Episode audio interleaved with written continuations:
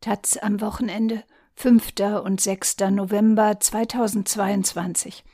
Reportage Wasser zu Staub. Kaum ein Land der Welt leidet so stark unter der Klimakrise wie der Irak. Eine Reise auf den Spuren des Wassers von den kurdischen Bergen im Norden bis zu den mesopotamischen Sümpfen im Süden. Aus dem Irak Karim el-Gauri Vorsichtig schippert Ismail Abu Akram mit seinem kleinen Ausflugsboot über den Tigris in Bagdad. Er weiß, wo die Untiefen liegen, wo sein Außenbordmotor am Boden des Flusses entlang schrammen würde. Langsam zieht auf einer Uferseite die Mustanziria vorbei. Das prachtvolle Gebäude hat eine der ältesten Universitäten der Welt beherbergt. 1233 gegründet. Die Uferböschung bei der Mustanceria ist auffällig hoch. Deutlich sind die unterschiedlich farbigen Streifen vergangener Wasserstände auszumachen. Am Pfeiler einer Brücke hat jemand den Wasserpegel von vor drei Jahren markiert. Vom Boot aus unerreichbar hoch, fast drei Meter über dem heutigen Stand. Abu Akram lebt vom Tigris, wie schon zuvor sein Vater, dem er seit 1985 half, Ausflugsgäste über den Fluss zu fahren. Damals war der Wasserstand sogar bis zu sechs Meter höher, erzählt er. Wir legen unser Schicksal in Gottes Hand, aber wenn der Wasserpegel hier weiter sinkt, wird das zur Katastrophe für unsere Kinder und die nächsten Generationen. Schon ohne Klimawandel macht dem Irak das Bevölkerungswachstum und der damit einhergehende erhöhte Wasserverbrauch große Sorgen. Mit dem Bau einer ganzen Reihe von Dämmen dreht außerdem die Türkei dem Zweistromland buchstäblich das Wasser ab. Der benachbarte Iran hat mehrere Flüsse, die eigentlich in den Irak fließen sollten, umgeleitet oder aufgestaut. Im Kampf ums Wasser gibt es wenig Gnade mit den Nachbarn. Dazu kommt jetzt der Klimawandel. Hydrologen haben berechnet, dass die Niederschläge noch in diesem Jahrhundert bis zu 20 Prozent zurückgehen werden. Die meist pessimistischen Klimamodelle fürchten, dass die Wassermenge im Euphrat und Tigris um fast 80 Prozent zurückgehen könnte. All das führt dazu, dass die UNO den Irak als das von den Folgen des Klimawandels fünftmeist betroffene Land auflistet. Um in Augenschein zu nehmen, wie sich schon heute die Folgen und der Wassermangel manifestieren, geht es von Bagdad aus in den Norden und danach in den Süden. Es ist die Reise durch ein austrocknendes Land. Nicht weit vom Ufer des Tigris entfernt, im Wasserministerium in Bagdad, gibt Iraks oberster Wächter über das Nass, Wasserminister Yassim al-Falai, vor der Abfahrt einen dramatischen Situationsbericht mit auf den Weg. In den vergangenen beiden Jahren kam wesentlich weniger Wasser von den Ländern an den Oberläufen der Flüsse – 90 Prozent unseres Wassers kommen von jenseits der Grenze, sagt er. Der Irak ziehe am Unterlauf der Flüsse immer den kürzeren. Doch der Klimawandel zeigt auch direkte Folgen im Irak selbst. Es ist das dritte Jahr, in dem wir im Irak unter einer Dürre leiden, sagt Al-Falai. Das haben wir so nie erlebt. Das führt dazu, dass wir immer mehr landwirtschaftliches Gebiet verlieren. Damit nimmt die Wüste zu, ebenso wie die Sandstürme. Konnte man früher die jährlichen Sandstürme an einer Hand abzählen, waren es dieses Jahr Dutzende. Einer der Gründe Immer weniger Palmen, Büsche und andere Bäume halten den Sand auf. Auch die Hitze wird immer unerträglicher. Temperaturen von 50 Grad und mehr sind im Sommer nicht mehr selten. Allein in diesem Jahr wurden mindestens 10.000 Menschen während der Sandstürme wegen Atemproblemen in Krankenhäuser eingeliefert. Die Sandstürme sind zu einem Sicherheitsproblem für das Land geworden. Denn im jahrelangen Kampf gegen den islamischen Staat IS verschaffen die Stürme den Dschihadisten immer wieder Vorteile. Sie nutzen die kaum vorhandene Sicht, um Hinterhalte zu legen und Angriffe zu planen.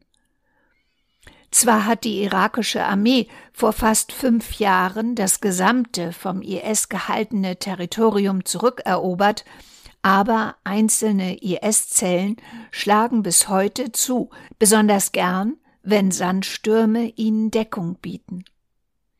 Aufgrund der Sandstürme sind viele unserer Soldaten gefallen, und der Staub und die Hitze machen dem militärischen Gerät zu schaffen. Insofern ist der Klimawandel auch eine direkte Bedrohung unserer nationalen Sicherheit, sagt Umweltminister Al-Falai. Dazu komme noch das Problem, dass aufgrund der kriegerischen Auseinandersetzungen viele der Bauern ihre Felder nicht mehr bestellen konnten. Die Folge waren riesige Brachen und noch mehr Sand und Staub, den der Wind wegtragen konnte, sowie weiter steigende Temperaturen. Es ist ein Teufelskreislauf. Inzwischen sind 60 Prozent der landwirtschaftlichen Fläche im Irak von Versteppung bedroht. Im Norden des Landes am Fuße der kurdischen Berge, dort wo früher auch die Front zum vom IS gehaltenen Territorium verlief, sind die Folgen des Klimawandels unübersehbar. Auf der Fahrt durch die hügelige Landschaft des Distrikts Tschechen in der Provinz Ninava, einer Gegend, die eigentlich als irakischer Regengürtel bekannt ist, sind nur Gelb- und Brauntöne auszumachen, soweit das Auge reicht. Ein näherer Blick zeigt, dass die meisten Versuche, hier noch etwas anzubauen, gescheitert sind, seien es die verkümmerten Kürbisse auf den Feldern, die es nicht wert waren, geerntet zu werden, oder die vertrockneten Sonnenblumen, die nur einen halben Meter hoch eingeknickt und vertrocknet sind. Muhsen Namar ist Bauer aus dem von Jesiden bewohnten Dorf Batra. Er ist verzweifelt. Er steht auf einem Hügel und zeigt auf seine vertrockneten Felder. Die Gegend war bekannt für den Weizen- und Roggenanbau. Jetzt sind Jahre ohne Regen vergangen. Das Land ist ausgetrocknet. Auch die Brunnen sind versiegt. Um an Wasser zu kommen, müssten sie die Brunnen tiefer bohren, oft doppelt so tief wie noch vor ein paar Jahren, bis zu 300 Meter. Dafür bräuchten sie aber eine staatliche Genehmigung, und die ist kaum mehr zu bekommen. Der sinkende Grundwasserspiegel führt nur dazu, dass die noch funktionierenden Brunnen auch noch versiegen. Nach drei Jahren Dürre und spätestens mit den letzten Ernteausfällen in diesem Jahr haben hier viele Bauern aufgegeben. Wir sind dazu gezwungen, denn auf diesem Land gibt es kein Wasser, kein Regen, nur Dürre. Deswegen wandern inzwischen viele Menschen von hier in andere Länder aus, erzählt Namar. Viele seien nach Europa gegangen, das Albtraum-Szenario der Klimaflüchtlinge von Menschen, die ihre Heimat verlassen müssen, weil sie unbewohnbar wird. Im Irak ist es längst Wirklichkeit. Nirgends sind die Folgen des Klimawandels augenscheinlicher als am Rande des Dorfes Batra. Eine vier Fußballfelder große braungelbe Fläche, umrahmt von sanften Hügeln. Hier lag früher ein See, der sich mit Regen und Schmelzwasser aus den Bergen und aus mehreren eigenen Quellen speiste. Bis vor ein paar Jahren haben die Einwohner des Dorfes im Sommer hier gebadet, die Bauern haben ihr Vieh hier getränkt, erzählt Hussein Omar. Er ist ein in der Gegend bekannter Aktivist und Sprecher für die Belange der Dorfbewohner. Während der Zeiten, als der Islamische Staat nicht weit von hier sein Unwesen trieb, hat er Geld gesammelt, um von den Dschihadisten entführte jesidische Frauen über Mittelsmänner zurückzukaufen. Während der Corona-Pandemie organisierte er Aufklärungskampagnen für die Dorfbewohner. Heute betätigt er sich hauptsächlich als Umweltaktivist. Der Wassermangel hat die Menschen den IS und die Corona-Pandemie inzwischen vergessen lassen, sagt er. Omar führt über den mit Rissen durchzogenen, ausgetrockneten Boden zum Rand des ehemaligen Sees. Es ist für mich schmerzhaft, diese versiegten Quellen zu sehen, die diesem Dorf seit Menschengedenken Wasser gespendet haben. Er deutet auf eine Ausbuchtung im Boden, die mit Plastikmüll zugedeckt ist, und macht eine lange Pause. Mein Urgroßvater, Großvater und Vater haben diesen See genossen, den meine Enkelkinder nicht mehr erleben werden. Für den Umweltaktivisten Omar, den Bauern Namar und ihre Nachbarn im Dorf ist der Klimawandel längst zur bitteren Realität geworden. Das kurdische Wasserministerium in Erbil fasst das in nüchterne Zahlen, die einem den Atem stocken lassen. Seit letztem Jahr haben die kurdischen Gebiete im Norden des Irak im Vergleich zum Vorjahr 50 Prozent ihrer Wasserreserven verloren. Ortswechsel 700 Kilometer Luftlinie weiter südlich liegt die zweitgrößte irakische Stadt Basra. Dort, wo der Euphrat und der Tigris im Shatalrab zusammenfließen, der sich schließlich je nach geopolitischer Ansicht in den arabischen oder persischen Golf ergießt. Es ist sechs Uhr abends. Das Thermometer am Flughafen zeigt immer noch 46 Grad im Schatten. Wir fahren lange durch die riesigen Slumgürtel der Stadt, die sich jeden Monat vergrößern. Viele, die hier leben, haben wegen des Wassermangels auf dem Land kein Auskommen mehr gefunden. Bei der Galerie des Künstlers Hamid Said im Zentrum der Stadt machen wir Halt. Sayed setzt sich schon seit Jahren mit der schleichenden Klimakatastrophe auseinander. Früher war Basra die Stadt der Millionen Palmen. Deren Datteln wurden in die ganze Welt exportiert. Als Kinder haben wir den ganzen Segen der Natur rund um die Stadt erlebt, die Netze der Fischer, die Flüsse und deren klares Wasser, erzählt er. Heute ist der Shadarab der durch die Stadt fließt, nur noch ein Schatten seiner selbst. Der Wasserstand ist sehr niedrig, das Wasser selbst stark verschmutzt und versalzen vom Grundwasser, das mit Meerwasser versetzt ist. Laut Studien ist der Salzgehalt des Flusses inzwischen 15 Mal höher als in den 1970er Jahren. Viele der Palmen sind deshalb inzwischen eingegangen. Syed nimmt in der Galerie eines seiner Kunstwerke in die Hand. Es besteht aus der dicken Rinde einer Dattelpalme. In deren Mitte hat Syed eine Ausbuchtung geschnitzt. Dort eingebettet liegt eine abstrakte Figur, eingehüllt in ein weißes Leichentuch. Die Palme, die einst der Stadt Leben spendete, heute dient sie als Sarg der dortigen Menschen. Am nächsten Morgen geht die Fahrt zwei Autostunden nach Norden in die berühmten mesopotamischen Sümpfe. Sie dienten immer als gigantisches Auffangbecken, wenn der Euphrat und der Tigris im Frühling das Schmelzwasser aus den kurdischen Bergen heranschwemmten. Die Sümpfe bedecken ein Gebiet, das etwa so groß ist wie Schleswig-Holstein, eine der ältesten Sumpflandschaften der Welt. Es ist fünf Uhr morgens, kurz bevor eine unerträgliche Hitze hier zuschlägt. Im Sommer werden inzwischen leicht 50 Grad und mehr erreicht.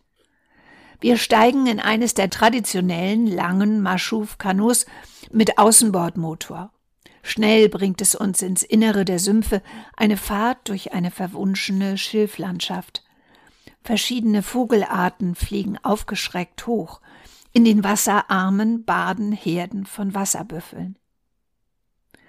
Hier findet man eine besonders hohe Biodiversität an Reptilien, Vögeln und Fischen.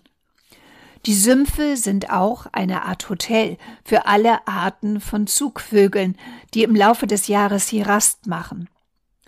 Viele Iraker glauben, dass in diesen Sümpfen einst der biblische Garten Eden, die Wiege der Menschheit lag. Die UN-Weltkulturorganisation UNESCO erklärte die Sümpfe 2016 zum Weltkulturerbe.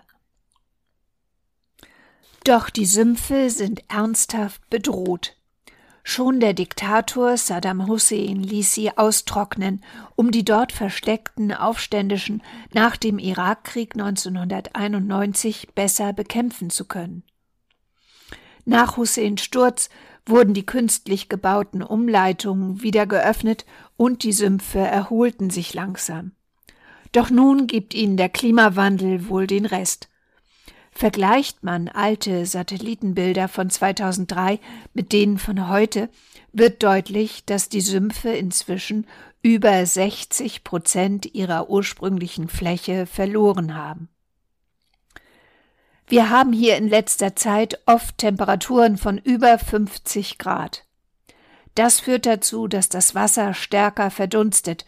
Jeden Tag geht der Wasserstand um einen halben Zentimeter zurück.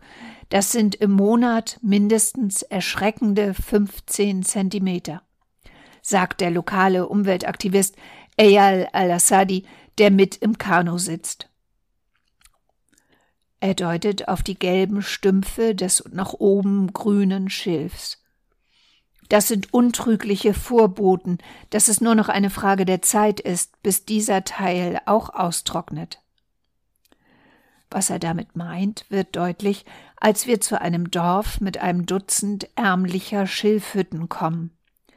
Die Siedlung befand sich einst mitten in den Sümpfen, heute liegt sie an deren Rand. Dahinter erstreckt sich eine ausgetrocknete Landschaft. Die staubige Erde ist von Rissen durchflügt, der Übergang vom Sumpf zur Wüste verläuft hier nahtlos. Die meisten Menschen, die hier vom Fischfang und ihren Wasserbüffeln lebten, sind inzwischen weggezogen. Unser Bootsmann Abu Haider, der uns hierher geführt hat, ist geblieben. Er erzählt, dass selbst in den verbliebenen Sümpfen das Wasser stark verschmutzt und versalzen ist, weil immer weniger frisches Wasser aus den Flüssen nachkommt und die Sümpfe nicht mehr ausgespült werden. Der Salzgehalt wird immer höher. Das hat Auswirkungen auf unsere Büffel, ihr Fleisch und ihre Geburtenrate. Einige der Fischarten sind inzwischen auch ausgestorben, sagt Abu Haider. Schon auf der Fahrt zu dem Dorf gab es viele Anzeichen, die auf die katastrophale Qualität des Wassers hindeuteten. Immer wieder waren tote Fische zu sehen, die sich mit dem Bauch nach oben im Schilf verfangen haben. Kadaver von Wasserbüffeln trieben vorbei, um die sich niemand zu kümmern schien. Es ist eine widersprüchliche Mischung aus einer immer noch märchenhaft wirkenden Sumpflandschaft und einer dystopischen Endzeitstimmung. Auch bei der Anlegestelle im Dorf riecht das Wasser faulig. Immer wieder legen dort Kanus mit großen Wassertanks an, die dann in Wassertröge für die Büffel umgefüllt werden. Abu Haider erzählt, dass sie das Wasser vom weit entfernten Euphrat hierher transportieren. Allein eine Fahrt hin und zurück koste umgerechnet 25 Euro. Das eigene Trinkwasser müssten sie teuer kaufen. Mitten im Sumpfgebiet gibt es kein trinkbares Wasser mehr für Mensch und Tier. Abu Haider will trotzdem nicht aufgeben. Wir wollen hier aus den Sümpfen nicht weg. Wir wollen diese Landschaft retten und damit unser Leben und unsere ganze Lebensweise, sagt er. Es ist inzwischen zehn Uhr vormittags. Wir brechen auf, bevor die Hitze und die Luftfeuchtigkeit endgültig unerträglich werden. Auf dem Weg zurück Während das Kanu langsam durch die verbliebene Schilflandschaft gleitet, singt Abu Haider eine traurige arabische Weise. Deren Strophen handeln vom zurückgehenden Wasser und von einem verlorenen Land. Abu Haider weiß nicht, wie der Klimawandel global funktioniert, was ihn verursacht oder wie man ihn aufhält.